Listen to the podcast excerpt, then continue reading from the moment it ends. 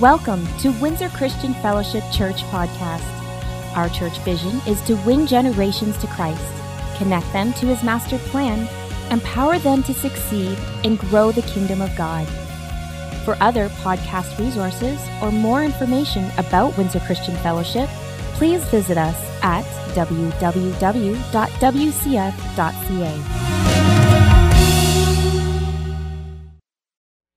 when all of a sudden their leader was dead and, and in the grave. And, and really, he was supposed to set up his kingdom, and then it didn't happen like they thought it should. He did set up his kingdom, he just set it up a little differently. But can you imagine the questions they were asking? Is it really over? What just happened?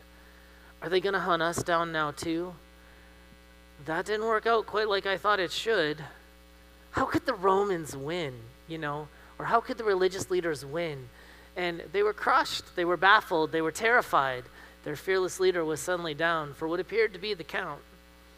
Now, if we look at the scriptures in Matthew, Mark, Luke, and John, there's four different eyewitness accounts, and Paul kind of adds to this a little bit later of what happens in the scriptures, and each of them is kind of giving an account of the events of the crucifixion and resurrection of Christ from their point of view. And there's lots of people that are scholars that are much smarter than I am, and they've put together a harmony of the timelines. So when you're reading them, uh, they're all telling it from a little bit of a different perspective, and they're trying to communicate different things through that. But we know for sure, for certain, that Jesus was resurrected from the dead after three days and nights, just as the scriptures foretold. And you know, from the book of Genesis all the way through Malachi, there was many, many words that came forth prophetically that talked about the Messiah, that talked about Jesus the Messiah through our Old Covenant or Old Testament.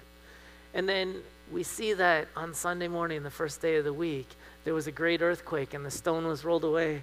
I love our, our grave. Our team did such a good job putting that together, and I love the light coming out of that because really, that moment when Jesus was resurrected from the dead, think about it for a moment.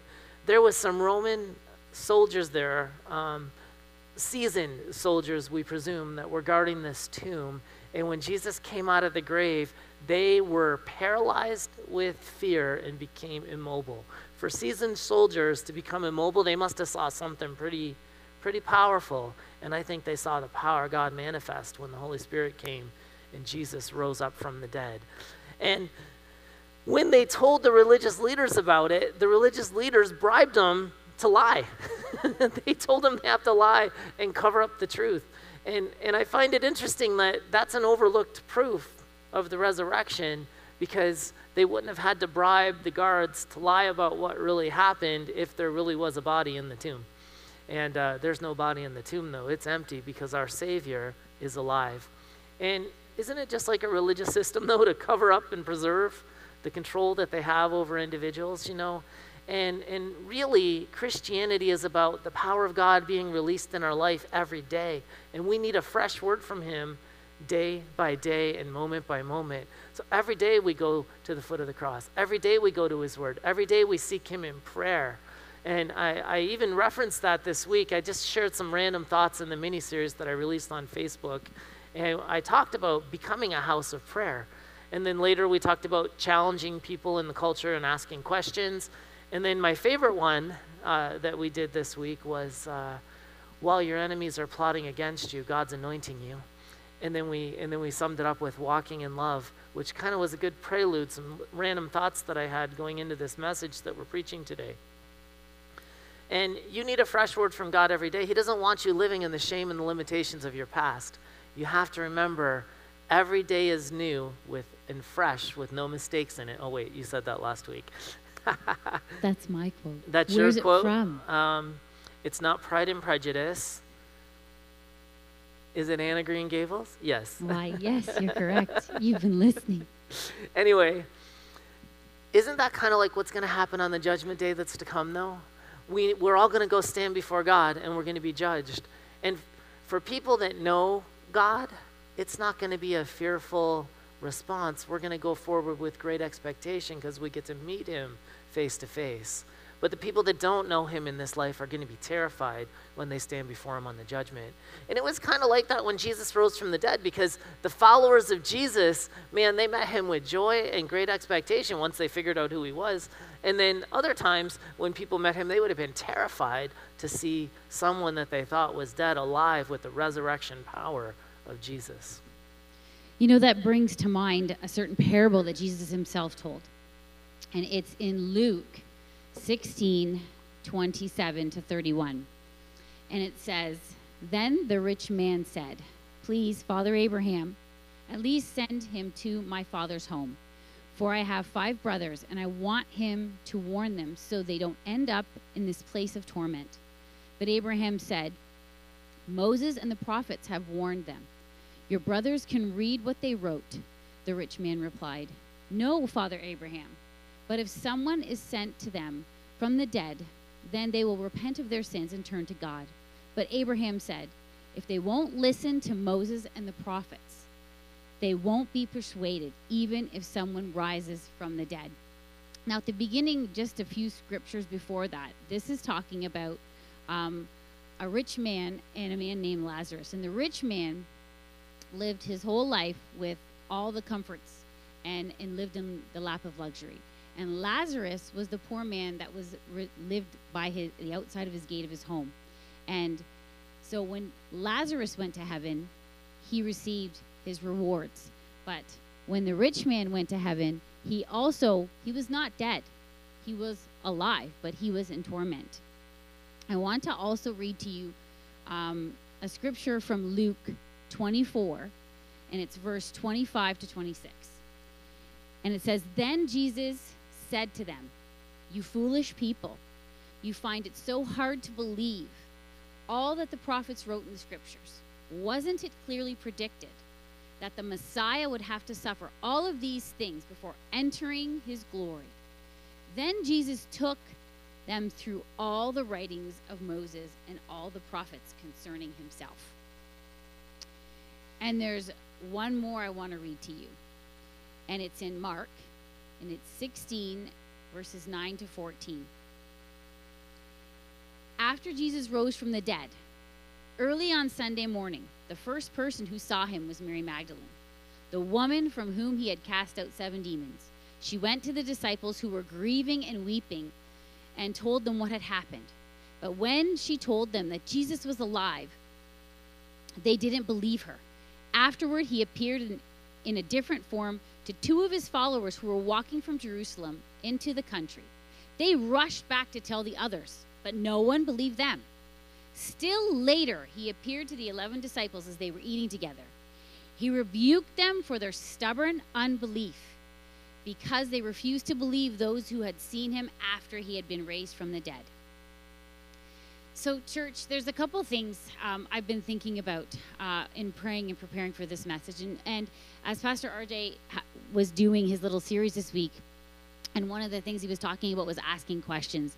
And you know what? I was beginning to ask myself some questions and just ask questions about what happened, um, what's going on in this time, and what are we seeing, and wanting to locate exactly where we're at and what's going on in our lives in this time. And one thing I want to point out why I read those scriptures to you was Jesus rebuked his disciples for not believing what Moses and the prophets had said of him.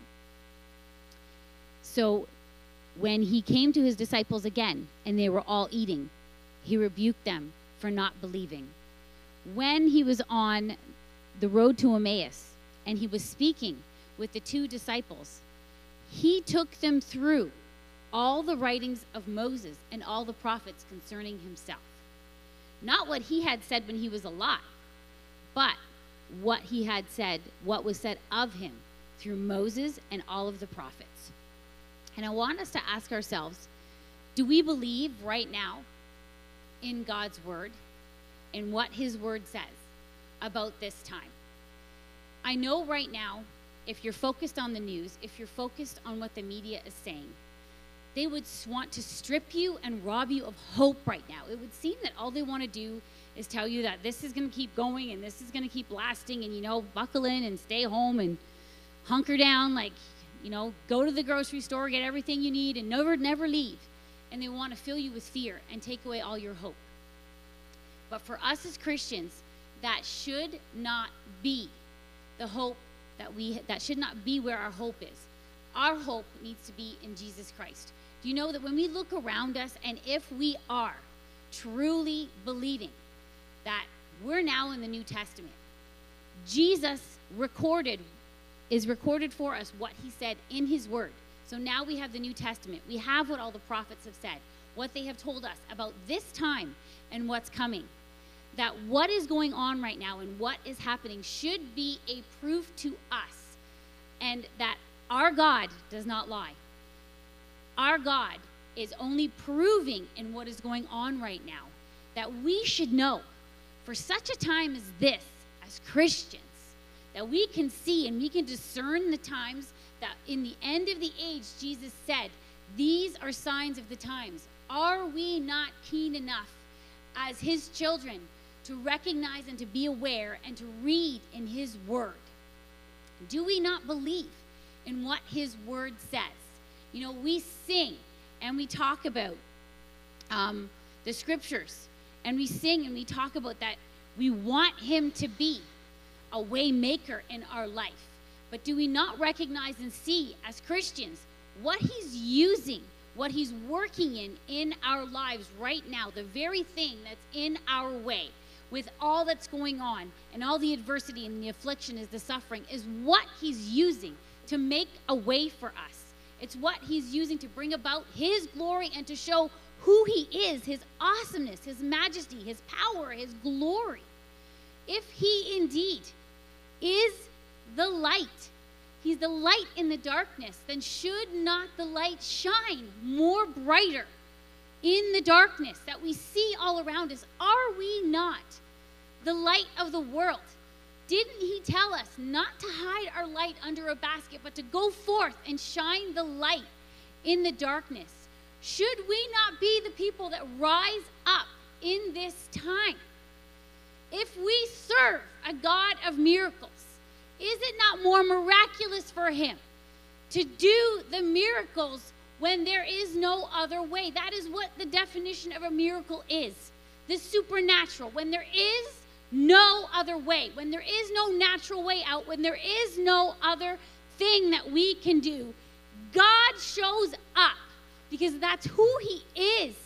And He's the miracle worker, and He makes the way, and He does the miracle, the thing that is no one else can do, and He does it through us and in us, and He works through us. And right now, I'm telling you, RJ, that even right now, it seems to be a miracle that everybody needs toilet paper. And even, even in that, even right now, if you need God to get you toilet paper, because right now nobody can seem to find it, that He will provide toilet paper for you, even if that's what you need. But He can do more than that. He can provide all that we need. And in such a time as this church, should we not believe that because of Jesus, by the blood of the Lamb and the word of our testimony that we will overcome as Christians. So I think about that when they were on the road to Emmaus, some of the people that Jesus met after he came out of the tomb. The author of the book sat down and explained all of his purposes through the whole old covenant, all of them, to those two guys that were walking down the road with him. I mean, all. Arguably, all of them. That could have been the Moses best the sermon ever preached. I Absolutely. mean, I like Paul's, you know, to the unknown God, and you know, the Sermon on the Mount was pretty good too. But like, can you imagine where Jesus revealed to his followers when they were walking down the road all of God's purposes that pointed to the Messiah through the old covenant? Anyway, I want to read from you 1 John chapter 4. I'm going to start in verse 9. God showed how much He loved us by sending His one and only Son into the world, so that we might have eternal life through Him. This is real love, not that we loved God, but that He loved us and sent His Son as a sacrifice to take away our sins. The love of God was revealed to humanity in the birth, death, and resurrection of Jesus Christ. He humbled himself by taking on an earth suit. He clothed himself with human flesh. We call it the incarnation. He surrendered his will to the Father. He eventually allowed himself to be crucified. In Matthew 26, verse 53, it talks about, you know, Jesus said, I could have had 12 legions of angels to come and defend me. A Roman legion at that time was between five and six, maybe 7,000 soldiers. So we're talking, Jesus could have called 60 to 72,000 angels, depending on which count you want to use. And in my mind, I drift back to 2 Kings chapter 19, around verse 35, where one angel went in one, eve- one night and slew 185,000 Assyrian soldiers. That means that conservatively, Jesus had enough angel power in one night. He could have taken out 11.1 billion people on the low end, or 13.3. In other words, if Jesus wanted to, all the military might on the planet could not have kept him, um, could not have kept him from doing what he wanted to do. But he surrendered his will to the Father. He put his own life down, and he was willing to carry our sin, our transgressions, all of the violations of moral duty that we committed. And that was poured out on him because he loved us so much. And I mean, but what I want to note here, as Jesus went through this process, the illegal trial, the crucifixion, where they mocked him, where they tormented him, where they tortured him, up to and including on the cross, he stated, Father, forgive them. He responded in love. He even looked at the thief next to him and said, This day you'll be with me in paradise. And, you know, when Jesus resurrected from the dead, he specifically mentions Peter. Why? Restoration of the broken relationship after his denial and betrayal. It was an act of love. See, Jesus carried all the sins of humanity. He loved us so much. So, in the process of carrying all the sins of humanity, he was operating in great love for us. When he resurrected from the dead, it's because of his great love for us. Now he's made a way. He's paid the debt of our sin. He conquered death. He made a way for us to have eternal life. And he expects us now to start operating in love like he does, no matter what we're facing, no matter what we're going through, no matter what they've done to us, no matter what they've said about us, no matter what they're how they're treating you. Jesus chose to respond in love. And you know, when I grow up, I want to be just like him. You know, I want to be able to respond in love to people all the time, like Jesus responded in love. Even when you're in the pressure cooker, even when you're in a stressful situation, we want to have the God response, the love response inside of our lives. So I think it's really important that we learn, like Jesus loved us, we have to go and love others. I want to read to you in 1 Corinthians 15, verses 12 to 19.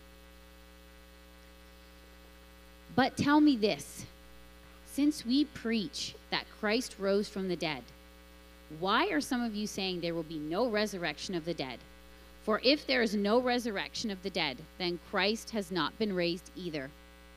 And if Christ has not been raised, then all our preaching is useless, and your faith is useless. And we apostles would all be lying about God. For we have said that God raised Christ from the grave. But that can't be true if there is no resurrection of the dead. And if there is no resurrection of the dead, then Christ has not been raised. And if Christ has not been raised, then your faith is useless, and you are still guilty of your sins. In that case, all who have died believing in Christ are lost. And if our hope in Christ is only for this life, we are to be more pitied anyone in the world. I want to read to you Mark 14:36. And I want to ask and present some questions because um, Pastor RJ, when he was talking about asking questions, he really got me thinking about a couple things. And I want to read to you from Mark. It says, Abba, Father, he cried out, Everything is possible for you. Please take this cup of suffering away from me. Yet I want your will to be done and not mine. So I want to ask the question, and I was asking myself the question what if God said, Okay, Jesus, Have it your way. You don't have to die on the cross. We'll make another way. After all, all things are possible for me. Well, the first thing that came to my mind that immediately that I thought about that would have happened is Jesus would have been the first one to discredit, disqualify, and disprove himself and absolutely quash his claim to being the very Messiah that he claimed to be.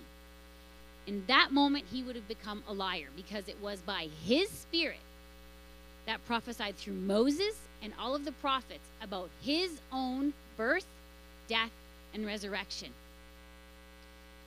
What would that mean for us as Christians today? What would that say about our Christianity? What would that say about the kind of God that we serve and the kind of God that I want to boast about, that I want to say that we serve? And also, the Lord brought Jesus. His whole purpose was to come to earth, to be the sacrifice for us, to win back relationship for us because of how much He greatly loved us. Would you believe that God truly loved you if He was just looking for the way out, RJ? No. Would we believe in how much God really loved us if he was looking for the way out and his answer to God would have wasn't not my will, Father, not your will. I want my will be done instead. When Jesus himself out of his own mouth said, "The greatest love that one can have for another is that he laid down his life for a friend." But Jesus himself was unwilling to lay down his life for us when his claim was how much he loved us.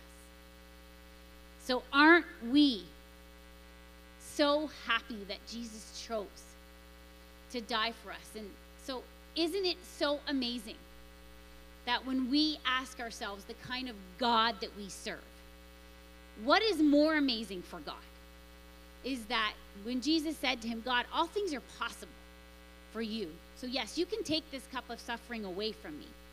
But what is so much more amazing and more miraculous than a God who says, Because all things are possible through me, Jesus, I will be able to raise you from the dead. My glory, my majesty, my power will be fulfilled in you, and my glory will come upon you. And you will be the King of Kings, the Lord of Lords. You will manifest my full glory, my full power in the resurrection to be all that I, he was supposed to be and purposed to be through the resurrection. You know, in the garden tomb, it says, it shows us that Jesus, when he said, Father, not my will, but your will be done, he chose to do that. I wish I had more time to talk more about the power of yes, I will, Lord. That not my will, but yours be done. But right now, I want to talk to you about, you know, Pastor Brian and Sherry did an awesome job of talking about the process and how there has to be the process. But we can't shortcut the process. We have to be willing to go through, not over and around and under and however way that we want to go. We need to be willing to go through because remember, the Lord is making the way for us by the very thing that is seeming to be in our way. And when we say, you know, Jesus, like Pastor RJ said, he endured and he went through the process, walking in love. And the one thing that Jesus asks of us, the one thing that he says, I ask you to be perfect as I am perfect. And that's in our love walk. And Jesus walked that road of pain his greatest pain, his greatest suffering, and still he chose kindness. Still he chose love. Still on the cross, he chose to say, Father, forgive them, for they know not what they do. He chose to say to the thief on the cross, Today, you'll be with me in paradise. He chose love. And the pressing of that in the Garden of Gethsemane, the pressing released the pure, the pure oil the byproduct of the pressing is the oil. And the oil represents in Scripture the anointing of God, the presence of God. And in the resurrection, it was God giving his proof, his validation, his thumb, his his revealing of himself, of his full glory, his anointing, his presence on Christ to say, This is the resurrection.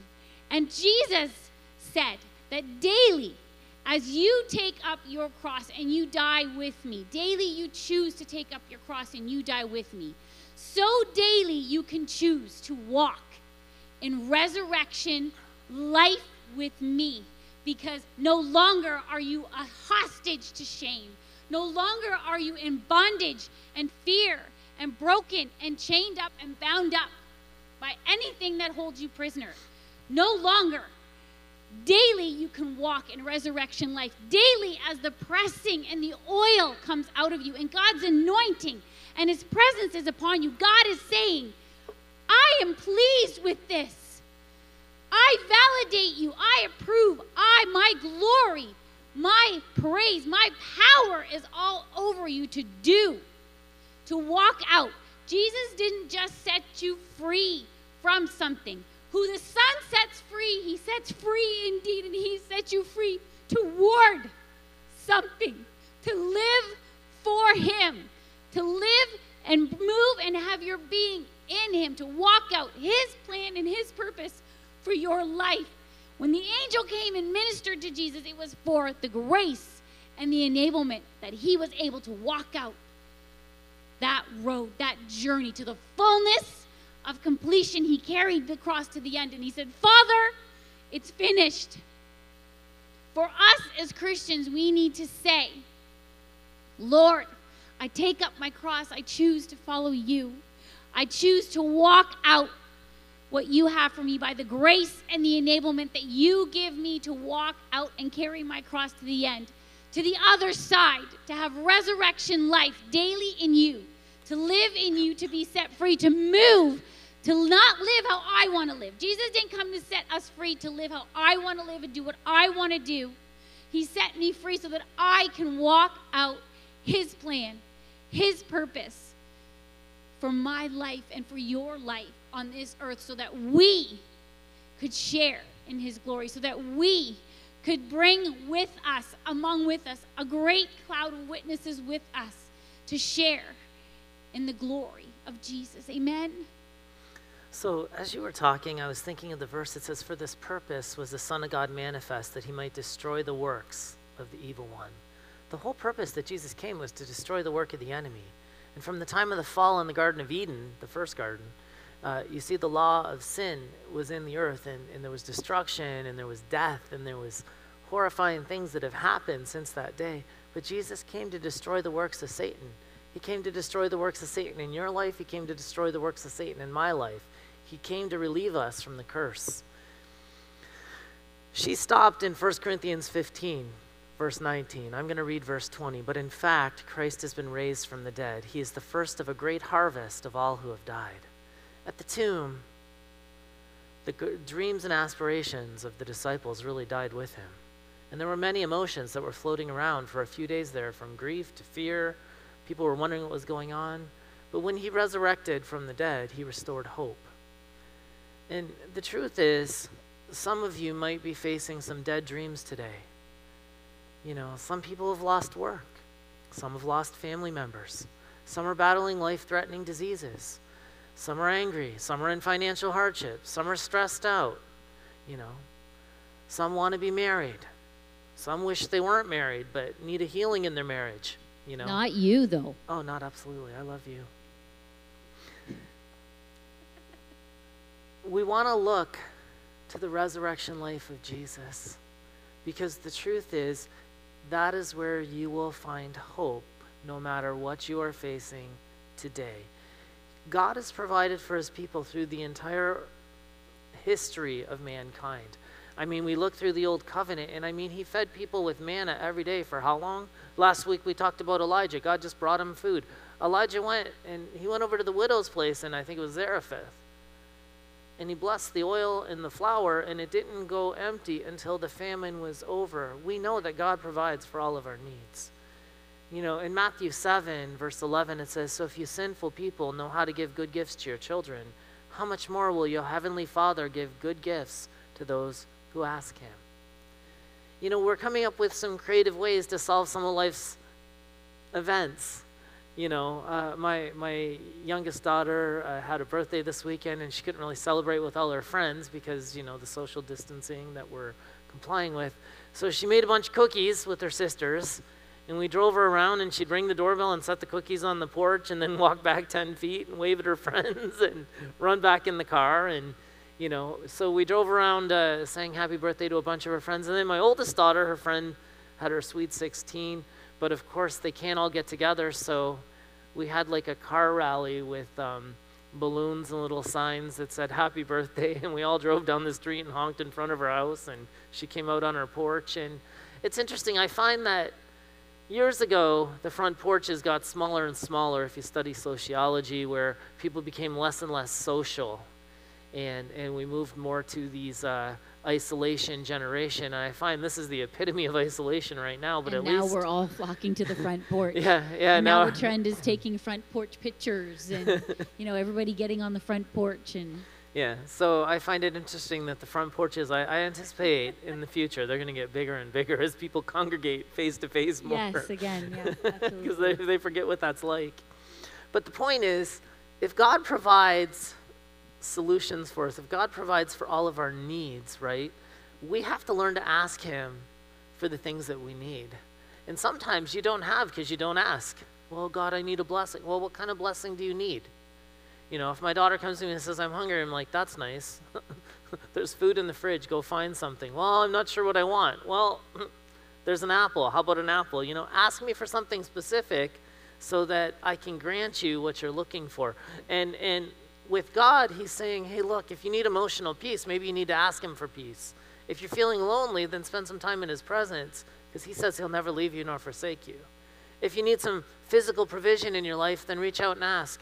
I stayed in go. touch with a couple of people that I know that um, are a little bit older and they're kind of locked in a little bit, but every time I contact them, someone else has already met the need. They've, they've got everything that they need. People are providing for them. So I see the body of Christ as really reaching out, and I know all of you are doing that as well, and you're calling people that you know, and if they need something, you're bringing it by because we love people. And you know, that whole chapter in 1 Corinthians 15, it talks about, you know, uh, the resurrection. And at, at the end, in verses 57 and 58, it comes down to, but thank God he gives us victory over sin and death through our Lord Jesus Christ. So, my dear brothers and sisters, be strong and immovable. Always work enthusiastically for the Lord, for you know that nothing you do for the Lord is ever useless. And you know, sometimes you're praying and you feel like you're throwing your prayers out there and they're not landing everywhere. And sometimes you're you're doing good deeds and you wonder, hey, I wonder if they notice, let alone did God notice? And my this verse tells us that God sees everything and he knows exactly what's going on. And if you're being obedient to him, if you're being obedient to the Holy Spirit, you will be well rewarded for that. And we as a people have to enthusiastically continue to serve the Lord in the ways that we know how. So I'm going to consider everything that I can do, I will do. Why? Because I want to be a blessing to others. This is the greatest time for you to reach out to people. This is the greatest time right now for you to give people a phone call, FaceTime, Zoom, however you want to do your teleconferencing. I know some people like to use that app called Line or Discord or whatever one you're using. Um, I just don't want to sow Discord. We just it's an app. Uh, so what happens is we want to come to the place where we can reach out to people and share the love of God.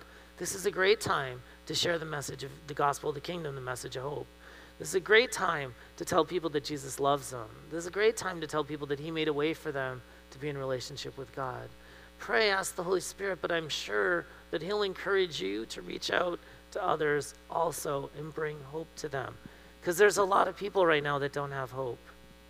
And that doesn't even mean that even when we find ourselves struggling, because we too, in this season, we may be even struggling, and that we remember that He's our hope, and that He makes the way, and that in Him we can do all things. Even in this season of time, we can we can do all things in Christ who strengthens us. Absolutely. At this time, you know, even if this this is your first time that you've been uh, tuning in with us, or maybe this isn't your first time tuning in with us, um, we want to give you an opportunity to receive and know personally our Lord Jesus Christ. I want to read from you Luke 24, 28 to 31. And it says, By this time they were nearing Emmaus, and at the end of their journey, Jesus acted as if he were going on. But they begged him, Stay the night with us, since it is getting late. So he went home with them. I'm going to stop right there. And I just want to say to you, I, you know, I mentioned before that it's the power of your choice, your free will. That is one of the greatest gifts that God gives us. And in this scripture, um, just I did read a little bit before about this scripture and the few scriptures before that. This is about the two disciples who are journeying on the road to Emmaus. And Jesus appeared to them and was ministering to them the word. He was ministering to them from Moses and all the prophets and sharing with them the word. He was entreating them the word. And so Jesus is all around us every day. He's all around you every day, ministering the word, trying to get the word to you, trying to get to you how much He loves you, that He sees you, that He has a good plan for your life, and that you have a choice. That he is a gentleman and he will not. It says here, Jesus acted as if he was going to keep going. Had they not begged him to stay the night with him, Jesus would have went on. But instead, they asked him, Come, Lord. Come, Jesus, and stay the night. We want to give you the opportunity to say to Jesus today, Lord Jesus, come. I would like to accept you into my heart. Come, live in my heart, make your home in my heart, dwell today with me in my heart. Can I pray with you today? Heavenly Father, Lord God, I thank you that by my own choice, I say, please come and make your home in my heart. Come, Lord Jesus, and dwell inside of me. Come, Lord Jesus, I choose to believe and I invite you in to make your place inside of my heart. In Jesus' name. You know, if today was your first time saying that prayer with us, please give us a call at 519 972 5977. Or you can email us at reception at wcf.ca. We want to hear from you. We want to rejoice with you. And one of our pastoral leadership will be in contact with you. Today, too, we would like to continue on and move on to communion. And before we take communion, though, I want to point out to you the last part of that scripture. In Luke 24 28, the last phrase in the 31, it says, So he went home with them. As they sat down to eat, he took the bread and blessed it. Then he broke it and gave it to them. And suddenly their eyes were open and they recognized him. And at that moment, he disappeared. You know, today, many of us are going to be sitting down with family, celebrating the Resurrection Day meal, our Easter meal. And we are celebrating in memoriam when Jesus tells us to receive communion in memory of him. But I want to point out that right here in this scripture, it was not in memoriam to him. It was in the everyday and about doing what he was doing that they just simply sat down together and shared a meal together. And then he took the bread and blessed it. So I want to invite us to remember, especially in this time as Christians, that we remember that we invite to the table, the head of the table, that we remember our blessings and who has blessed us, and that we remember Jesus at the head of the table, and that we remember to thank him, and that we remember gratefulness, and that we remember to say, Thank you, Lord, for the provision that you've provided for us. Thank you for the people that surround our table. Thank you for the people, the, the family that we have together that we can share a meal together with us.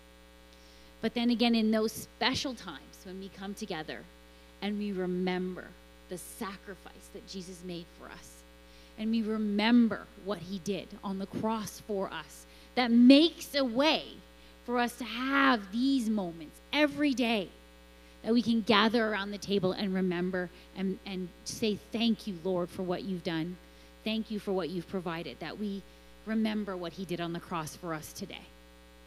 So, as we share communion today, I would like us to remember that Jesus did choose to say, Not my will, Father, but yours be done. Of his own free will, Jesus said, No one takes my life from me. Freely I give my life because of the joy that was set before him. And that joy was you and I. And he said, You're worth it. I love you. And no greater love can one have than that he would lay down his life for us. So I would like to pray together. Heavenly Father, Lord, we remember today, and let us choose to remember every day the great sacrifice that you made for us on the cross. Thank you, Lord. Thank you for your sacrifice. Thank you for your broken body. Thank you that you made a way for us to have fullness of life, healing from disease, healing from any sickness, healing from brokenness, healing from bondage, healing from shame, healing from depression healing from any mental anxiety and worry in our minds, Lord God. I thank you for healing. Lord, we thank you that you said yes. We thank you that as you bore our sins on the cross, we thank you for your love that you poured out for us as we receive the bread. We have the cup in our hands now that represents his blood. And you know, some of you right now feel like you're far from God. Some of you are far from God. But it's one step back to him. And today, as we partake of our covenant meal, you know, with repentance, you can be right back into the relationship with God that you once had. Some of you are far from home. It's one step back. Father, I thank you for the cup in our hand this day. Thank you for the blood of Jesus that's applied over our lives at salvation when we repented and we received forgiveness.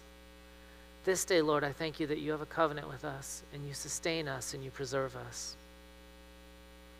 Father, corporately as a body of Christ right now, we ask you to lift the curse off our land and we speak to this virus that it has to cease and desist now.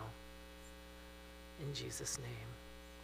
Father, we declare and we decree the righteousness of God arising in our city and in our nation.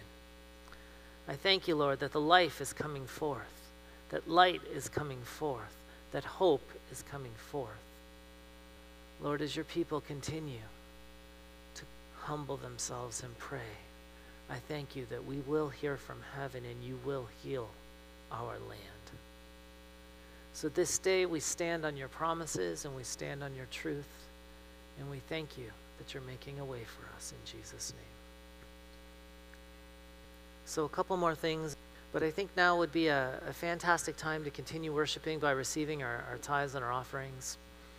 And, uh, you know, what better way to celebrate the resurrection than to have your tithes in the storehouse? And for those of you maybe that don't go to Windsor Christian Fellowship, if you just consider uh, maybe a 10 or a $20 donation, maybe to help us to continue to get the message of hope out to others.